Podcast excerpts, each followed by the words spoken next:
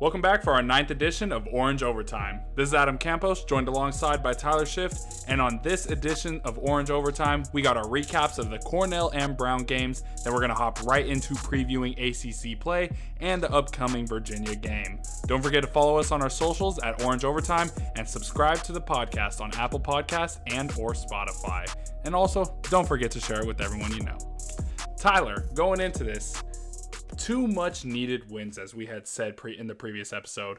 How do you feel after seeing this Cuse team get two dubs against solid programs going into ACC play? I feel great. I mean, to see Cuse rebound from five to five and now seven to five, that just it ends 2021 in a great fashion and gives them a whole lot of confidence going into ACC play. You know, we're going to touch upon uh, playing Virginia in the first day of 2022 later.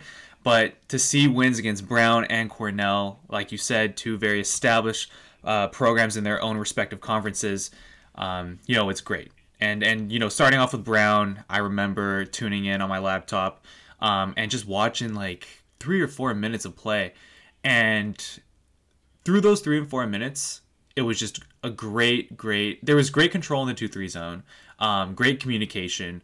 Everyone was, you know, cutting into the passing lanes. Um, the bigs were running from um, their bottom of the bottom three of that two three zone up to the top, trying to contest any open threes, and then running right back to where they were supposed to be. Um, and then on offense, it was all pretty much Buddy Boeheim. I mean, he was getting his own from the mid range from the three. He was going in for layups. Um, there wasn't a bit of confidence that I felt was lacking from his game. Uh, you know, he had a he struggled coming into these two games, but there was no way you could have ever thought that was the case in the way he played. And, you know, his shooters around him, his brother, they all complimented him so greatly. I mean, even though it was all Buddy Boeheim in those three to four minutes that I talked about, Joe Girard had one or two threes in that mix. Um, Jimmy Boeheim would have a strong rebound before uh, pushing the outlet, pushing the, the level of play. Um, yeah, and it was just overall great to see this Cuse team finally rebound and, and play the way they were supposed to play. Yeah, I mean, this was especially coming off that COVID break, you almost think like with Buddy going off like how he did, like he kind of it's almost like he needed that time to, kind of just reset, get his mind right. And for most of the guys, I think I think that in some, most of the time you'd think okay, a break can hurt because not being in game action that was one of our concerns was that the fact that they were two two and a half weeks off off since their last game and we didn't know how they were going to respond to not being in game action or anything like that and they came out like they were on a five game win streak or something like that and just kept it exactly. pushing. I mean, so to see mm them with a big win, and especially against a solid Brown team, we thought, okay, Brown might actually put up some pretty good competition against Cuse. And next thing you know, Cuse did what they needed to do against a team like Brown. I mean, again, Buddy going off 28. It's great to see. The team overall just shot well 13 for 21 from three, 62% from three, nearly. I mean, that's that's honestly nice to see just a complete game from the team and again, let me see how many scores they had. I mean, everybody was getting getting their own in this game. That's all. That's always the nice thing about the Cuse team. When they have played well, everybody's getting involved, and they're having that four or five guys scoring in double digits, and that's that's one of those things. Like th- this game, even though it's against Brown and the game against Cornell, I feel like just them doing what they did to those teams it's showing the potential for this team. And we saw even the potential in previous games before. It's just the fact now, as we said, closing out games. So they, they took care of business these next two. We'll see about uh, Virginia. And I mean, just talk a little bit more also about the Cornell game. My guy, Cole Swider. Finally, 21 points, season high. Buddy came in with 20, uh, 22 of his own. Just overall, a great win for Q. So in that Cornell game, I mean, let me know what did you see in that that that was different from what we had saw in previous games, not even c- counting the Brown game. Yeah, so when it came to Cornell, I think, like you said, the player we should highlight the most is Cole Swider. Coming into this Cuse program, you know, he was, I think, honestly, like in my opinion, I know Buddy Boeheim was the preseason favorite. Um, not the favorite, but the preseason. He was on the preseason shortlist for Naismith Player of the Year. But I thought Cole Swider would kind of take over that MVP position. I think Buddy would be the face of basketball and end up being, you know, statistically the best player. But I think I'm just a huge fan of Cole Swider's game. Um, and he, he, like it finally paid off. All those hours spent in the gym, I'm sure, trying to fix that jump shot that you know didn't really see a lot of success early on in the season.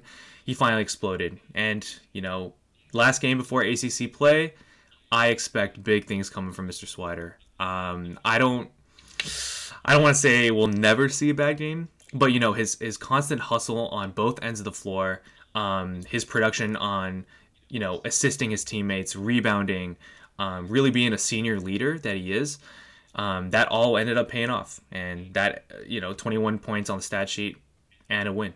Big win. Yeah. And he, even then against Brown, too. Like, I know we're going back to that Brown game, but he had a good game against Brown as well. I think he tallied in 13 points, which has kind of been around, like, where his average has been so far. And whenever he has had the double digit games in that 13 to 15 range. Um, but I mean, again, he's another one of those guys that it almost seemed like the break was a much needed thing for them to recollect, to group, get their mind right, make sure that they're going to be ready going into these next two games. And it, it again, it almost seems like this break was like a much needed thing for this Cuse team, especially mm. with, and then having these two games, the Cornell game being rescheduled. So then instead of going straight into ACC play, they had two games to regroup, regroup. Let me talk right. Regroup and actually like get a few games under their belt no matter win or lose it's better that they won obviously and no overall i was i i myself too was really happy they just in these two games it looked like a completely different team than what we had saw in previous games the game against georgetown game against villanova two mm. Two completely different teams even though they played well in the first half again it's just overall having the overall game being as polished and everybody being as involved as they were that's why it's like these two ga- these two games compared to the last two games before the break were just like night and day yeah. to them. Yeah, and um, you know, you talk about seeing two different teams, but um, here I, I want to pose a quick question. So you so you uh, you put down a statistic that I thought was um, extremely impressive. Uh, against Brown, they shot 13 for 21 from three and that's nearly 62% from the perimeter. Um, and I guess so. My question is: Is this a team that lives and dies by the three? And if so, they have so many great shooters, but do you see that being particularly successful going forward? Because I think in March Madness they were a live and die team. They they were living and dying by the three. And when Houston ended up, you know, kind of foiling that plan, things didn't really go as well as planned. You know, Buddy Boeheim was pushed far away from that three point line, forced to hoist NBA threes, contested NBA threes for that matter.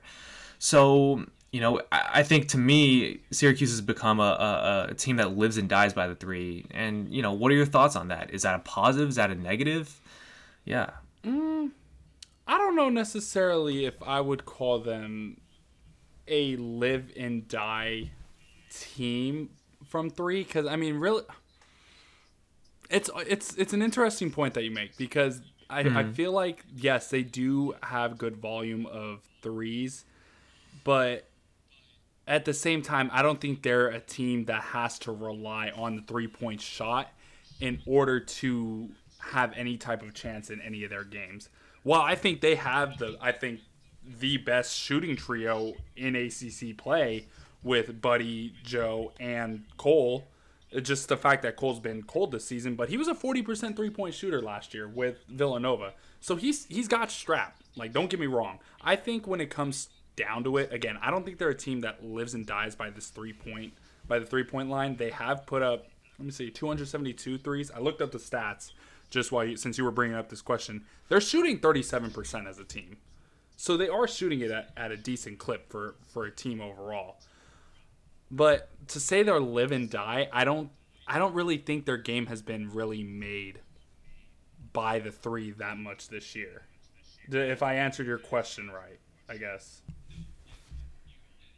No, yeah, I yeah, Adam, I completely agree with that point. Um, I think the key to Syracuse becoming, you know, not so much a team that lives and dies by the three is Jesse Edwards. I think that although you know the stat sheet might say Cole Swider gets the most rebounds and um, you know stuff of that nature. I think his presence is truly felt um, beyond the stat sheet. I think he's a presence that's there, you know, blocking shots, you know, when he's doing his best trying not to foul out, I think he gets a you know a healthy amount of blocks. Really helps the Syracuse team um, by putting points in close um, to the basket in the paint.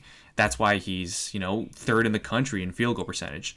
Um, yeah, so I think the the big guy in the middle, Mr. Jesse Edwards, would be the key to to kind of deviating to kind of taking Syracuse and deviating them away from that um, live and die by the three um, you know appearance that they have.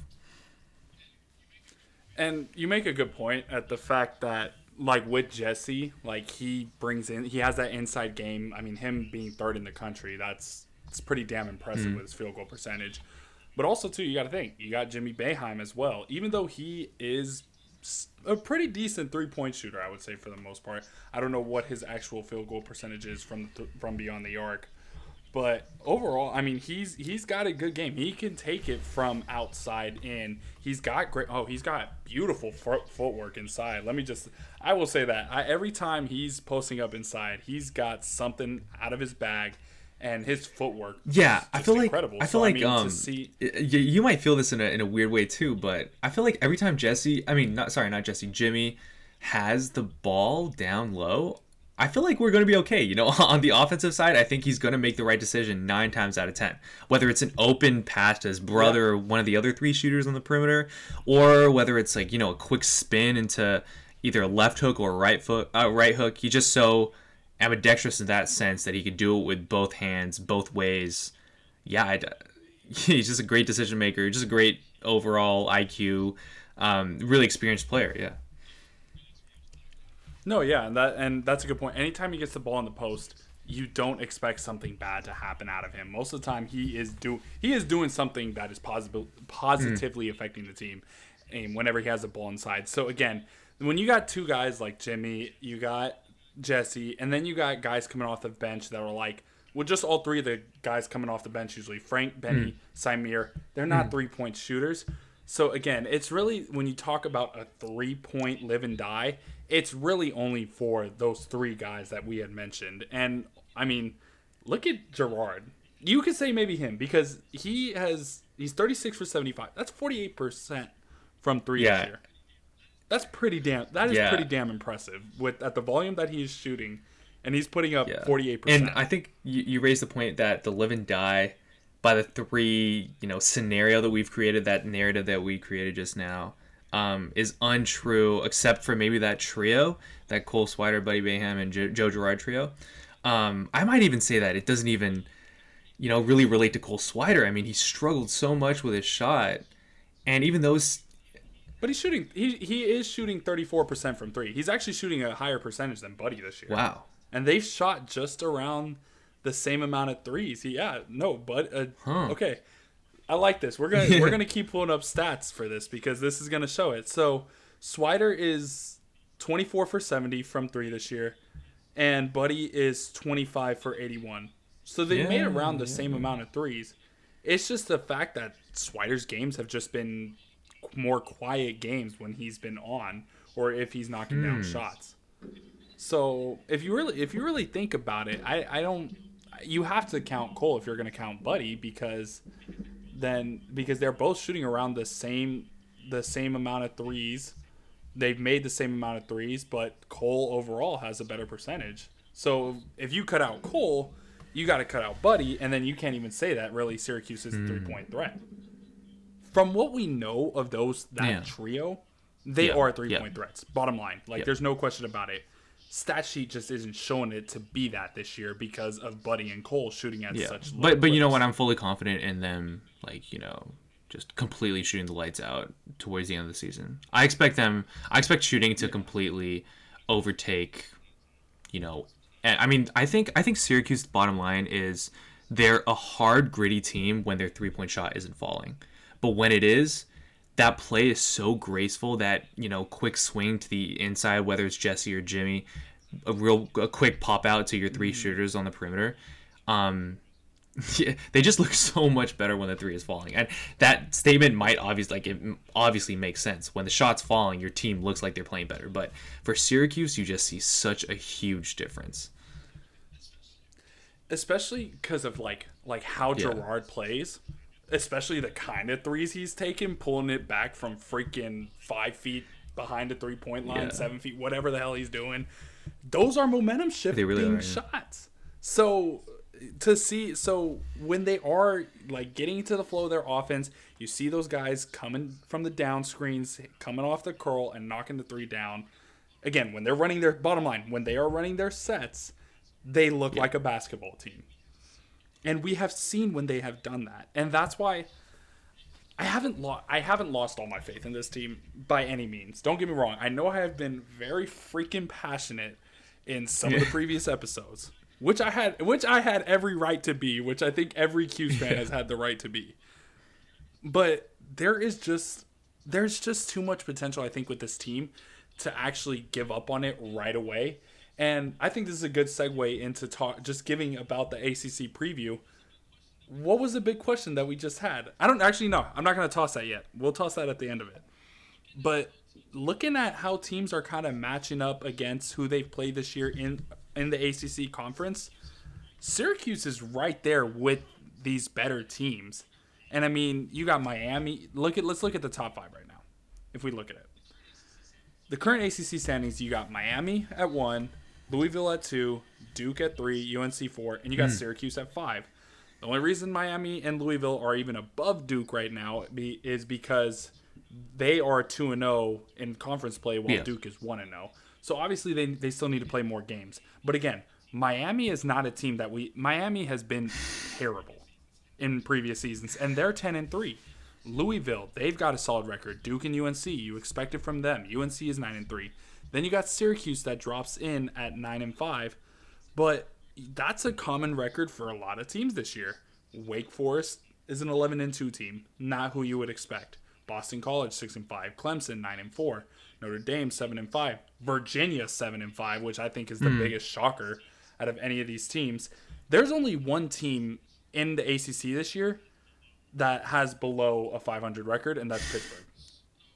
So when you talk about it, Syracuse is actually, and this is one of Syracuse's toughest preseasons that they had in a lot of years, and they went seven and five.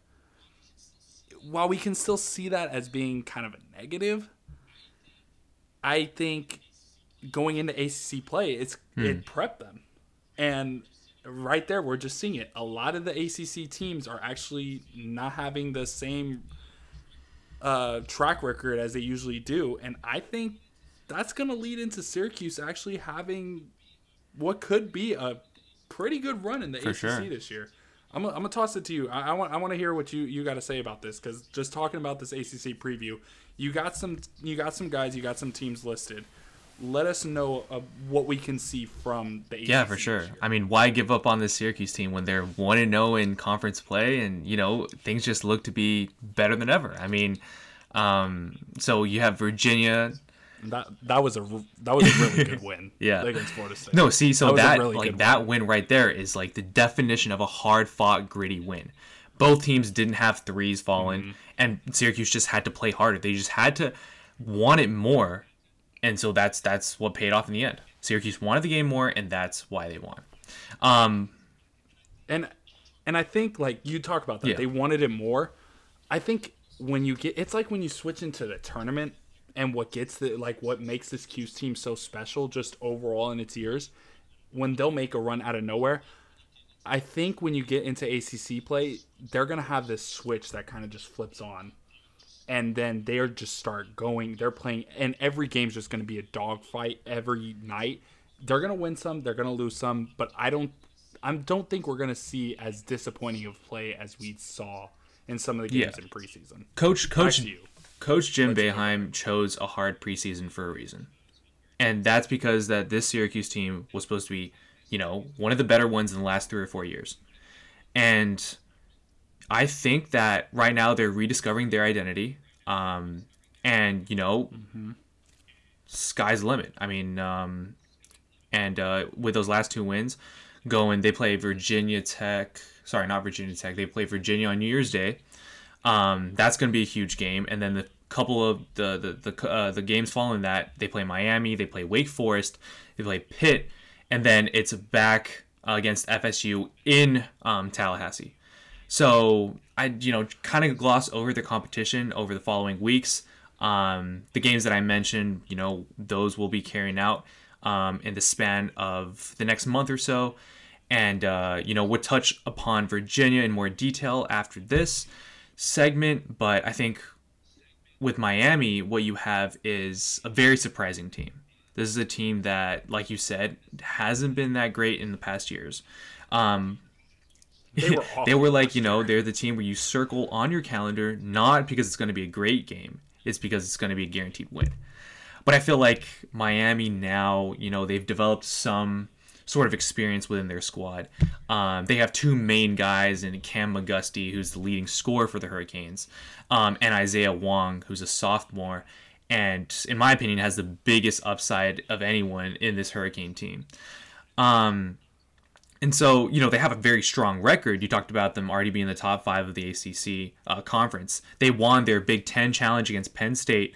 They have two really convincing wins in ACC conference play already. Um, and so, you know, Syracuse is obviously going to have to get through that first hurdle of the new year in 2022 against Virginia. But hey, they win or lose, they have to bounce back super quickly if, uh, to face a pretty tough Hurricane team. As for Wake Forest, you know, that's going to be their third game of 2022. That's going to be against Alondes Williams and the Wake Forest Demon Deacons. Alondes Williams, uh, you know, he's pretty much the only guy. We say that a lot in our past episodes, and then, you know, sometimes some other guy might drop double digits. Maybe they come out the cuts and they just start launching, and it's like, yeah, exactly. But you know, I, I'm pretty confident in this take that Alondes Williams is pretty much that go-to guy for Wake Forest. You shut him down, you shut the Demon Deacons down. Um, but you know it's, it's not going to be an easy task. He's he's a six five wing, super long. He can do pretty much everything. He doesn't really like to shoot the ball necessarily. That's primarily from three point. He shoots a little mid range, but still, you're looking at a guy who's a slasher. He's going to really attack the paint. He's going to try and get Jesse Edwards those quick five fouls um, and just score a lot of buckets inside. Um, but you know, as I say that, I still think Syracuse is very capable of shutting him down they're capable of punishing Wake Forest from the perimeter with um, their exceptional three point shooting. Hopefully that carries on into the new year. Um, and yeah, the last two games, you know, FSU is is one team that they faced before. I think they're they're really um, accustomed to the play of the Seminoles and their leader Caleb Mills. But right before that is a matchup against Pitt, and um, you know, Pitt, like you said, has the worst conference in general out of all the ACC teams thus far. You know, that could be chalked up to their relatively difficult preseason schedule. But I think ultimately Pitt is, you know, if you're facing Virginia, Miami, Wake Forest, and FSU all in the same month, Pitt is going to end up falling as, you know, that game where it's a must win. It's it's a should win um, game compared to all the, the rest of your competition that month. And so you know, coming off of hopefully two wins against Miami and Wake right after, you know, again, hopefully a win against Virginia. Pitt's going to be kind of a, kind of a calm down game, recharge, ready to fly to Tallahassee and face FSU. Yeah, and then that so, Kurt, I'm just mm. a little bit of a correction. That FSU game is is going to be back at the Dome because they they played the ACC challenge down at FSU. Hmm. Oh, is that is that right? Sorry. Yeah. So that, yeah. So they have like, let me see, they have three home games in a row. Yeah, they have three home games in a row with the FSU or with Pittsburgh, FSU, and then Clemson, all at the Dome, and then they got Duke. We're not even gonna get into talk about Duke, UNC, Louisville. There's no point. We know what they got to do. Like bottom line, those mm-hmm. are gonna be tough games. There's nothing we can really talk about. But to talk, but to give a look at this, these first what five games, I want to say, with Virginia, Miami, Wake Forest, Pittsburgh. Mm. So four games before FSU. Yeah, Syracuse could actually have a really good start to ACC play. I mean, because Virginia is no. You've been harping about Virginia just yeah. on our side conversations. Like you think they are the most oh, overrated sure. team. They nothing, and that kind of segues in again into the Virginia conversation this is not the same Virginia program that we have known for in no. past years. Yep. Bottom line, they're not. They are nowhere near up mm. to the standard that Virginia mm. basketball is. They're seven and five. They're five and three at home, which is rare exactly. for that team. So, and let's talk about it. You got, you got. I, I want to hear because again, you have been very passionate about Virginia. So, to segue into our preview for Virginia, what do you see from this Virginia team? Who does Cuse have to look out for? And what are some of the notable th- notable things about this Virginia so, team? Tony Bennett's Virginia Cavaliers, you know, as of late, they've been a very successful program. They won it all with Kyle Guy and Ty Jerome, two NBA players now, um, and a whole bunch of great role players as part of that squad. Um, but you know, it's gone slowly downhill since that. I mean, this UVA team was actually ranked number 25th to start off the year. Um, yet they still haven't found their stride.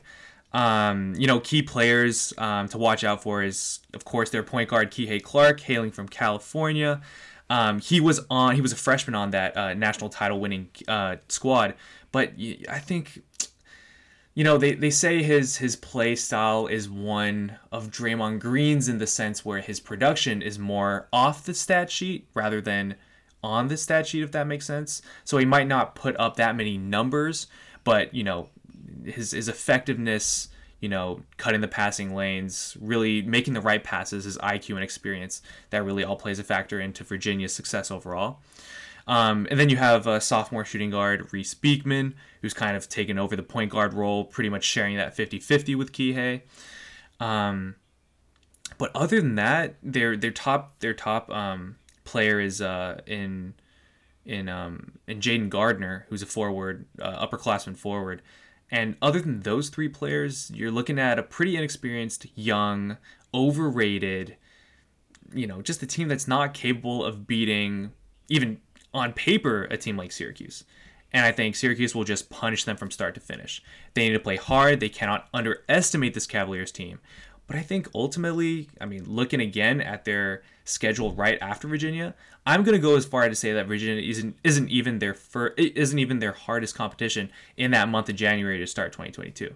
I think FSU will pose a, a bigger challenge. I think possibly Wake Forest and Miami will pose a, a, a bigger challenge for Syracuse. Um, that is that's bold. that's bold, but that's bold. Hey, you know what? You know what's funny too, bro? because of how you were just talking mm. about this UVA team. I was waiting for you to bring out the overrated point of it because I'm looking at your notes right now and I'm like, this man worded it completely different for the podcast than he did on the notes, and I just thought it was funny. I'm just gonna leave it at that. I had to. Yeah, I, I mean, say that. this UVA team, you start the season off ranked number 25. I've said that before. You lose to Navy. That's like a huge question mark already. By no means is Navy, by no means That's is. Navy a bad yeah. program. But if you're number 25th in the country, you've got to be beating Navy by 10, 20 points. There's got to be a statement win to start your season off and tell the AP poll that, hey, not only do we deserve this number 25 spot, we deserve better. So, first of all, you lose that game. Second of all, you know, you're given a challenge against the Houston, Houston, sorry, Houston Cougars. They're like, you know, in my opinion, easily a top 20 team. I think right now they're ranked about 15th, 18th, you know, somewhere in that ballpark. That was a blowout win for the Cougars. Huge 20 point lead, uh, 20 point win led by um, Marcus Sasser. Um, so now not only are you losing to bad teams, you're also losing, you know, it's not even a competition against the better teams. You follow that loss up with a loss against James Madison University. Again, no disrespect to any programs out there, they're all D1 programs. But who? Who is James Madison University? Like, come on if you're you you know yeah. you can't be losing against James Madison University, and then, and then after that, who snaps their 11 game losing skid to beat this UVA team by 17? The Clemson Tigers. And you know that's when everything kind of crumbles. You know I think UVA had a you know decently tough preseason. Maybe they were using that to gel together and produce some good stellar ACC play but now you're one and one in ACC play, and you lose by 17 against Clemson. I don't know. And they barely just squeezed out that win against Pittsburgh. Yeah, that, that was that was, that was one of win. You know, you're watching the final minutes of that game, and it's one of those games where you're looking at the screen like, whoa, whoa, whoa, Pittsburgh really choked this. Pittsburgh could have had, you know, a win. They could have had a win. They just fumbled the ball. I think it was a it was a turnover and then an and one that, and that sounds yeah. familiar. I mean, hey, let's hope Syracuse doesn't do that against uh, Virginia come New Year's Day. But yeah, you get what I'm saying. This UVA team is overrated. I said they were overrated from the start, and they've only proved me right. Yeah, and and I'll give that to you. I I mean, because when you first, when you had first told me that, I looked at you crazy. I'm like, all right, do I really do like do I really want to have this conversation with him? That's what I get for my mind and then not just sitting back and listening.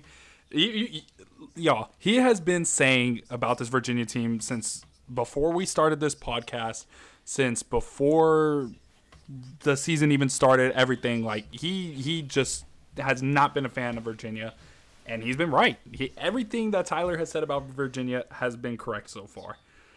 So now, now that Cuse has to play this overrated team to you, talk about again the fact that you can't. You said they can't underestimate them. Never Virginia. You never can because Virginia, while they are having a bad year, they are more than capable of pulling off any win that they can.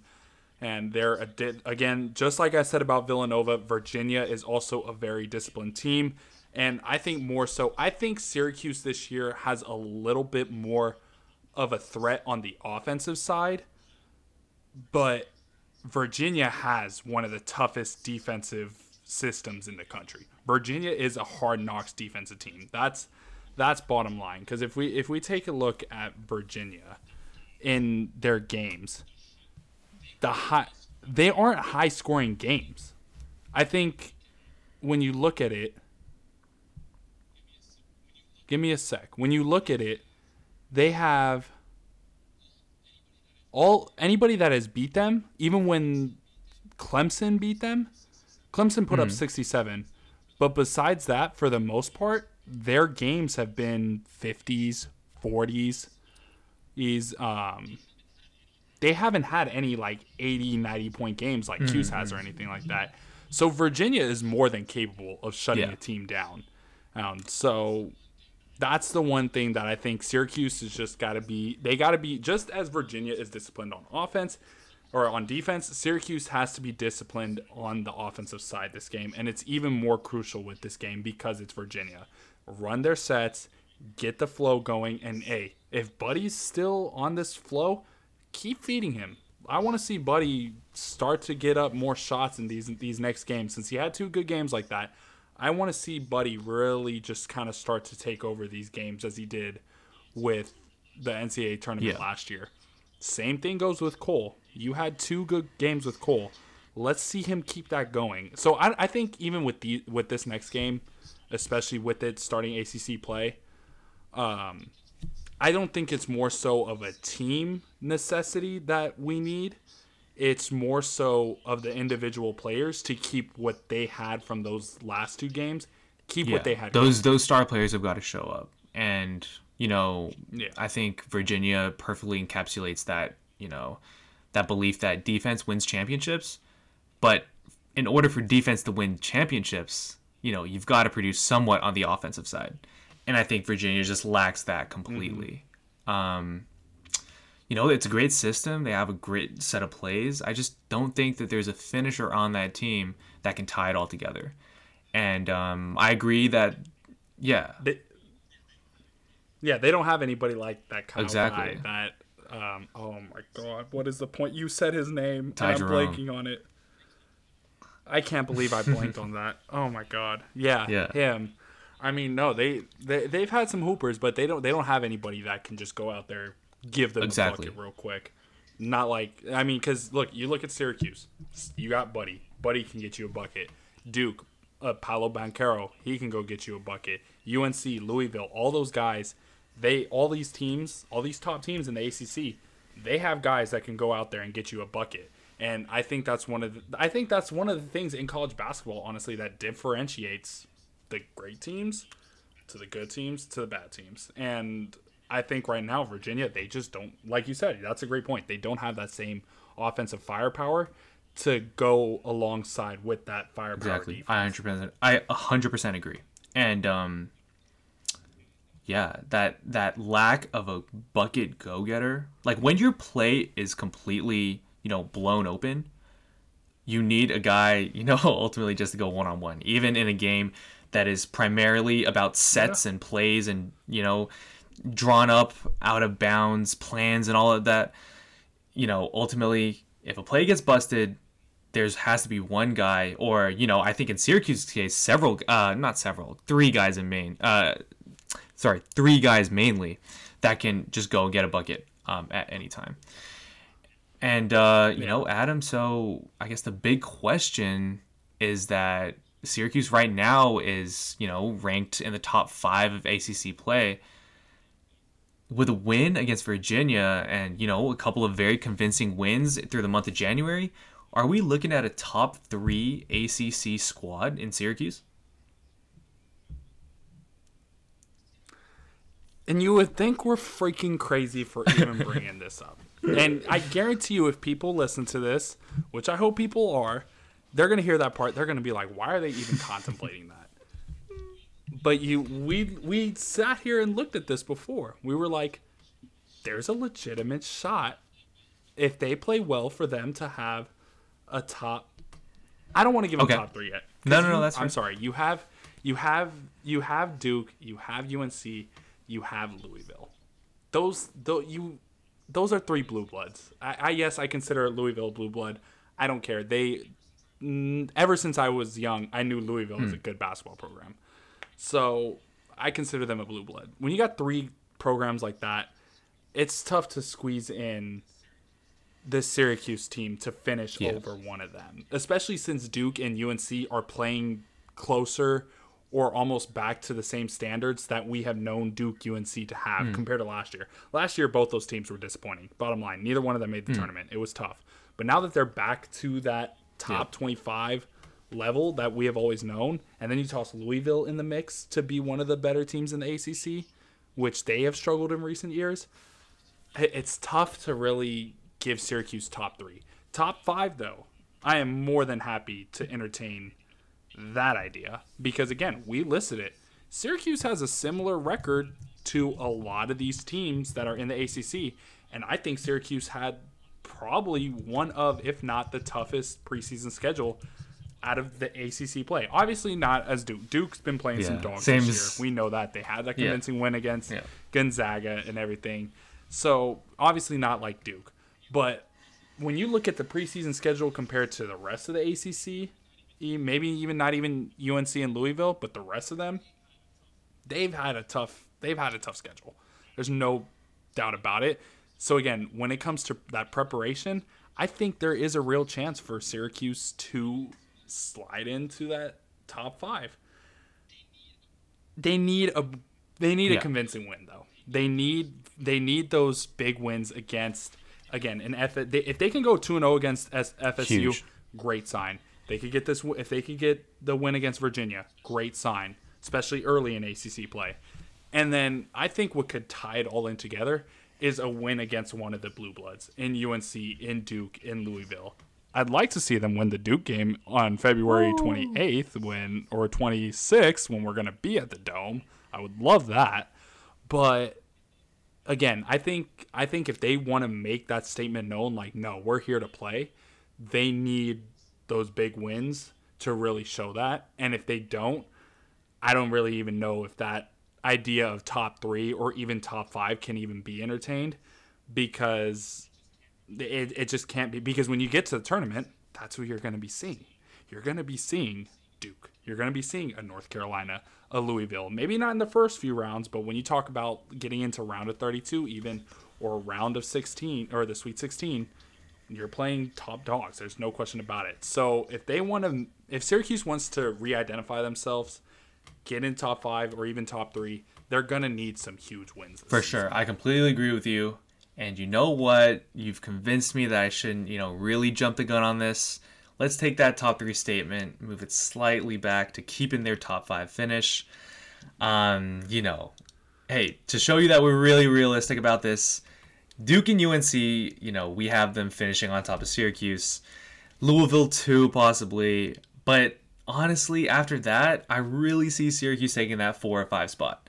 Again, that kind of, you know, depends on how well they do in the month of January against those games that we previewed for you earlier. But, you know, I just think I just think Syracuse has that chemistry. They play hard when nothing else is falling. But when things are going their way, they're pretty tough to beat. No matter how great you are defensively, Syracuse and their perimeter and their high caliber perimeter shooting is going to punish you.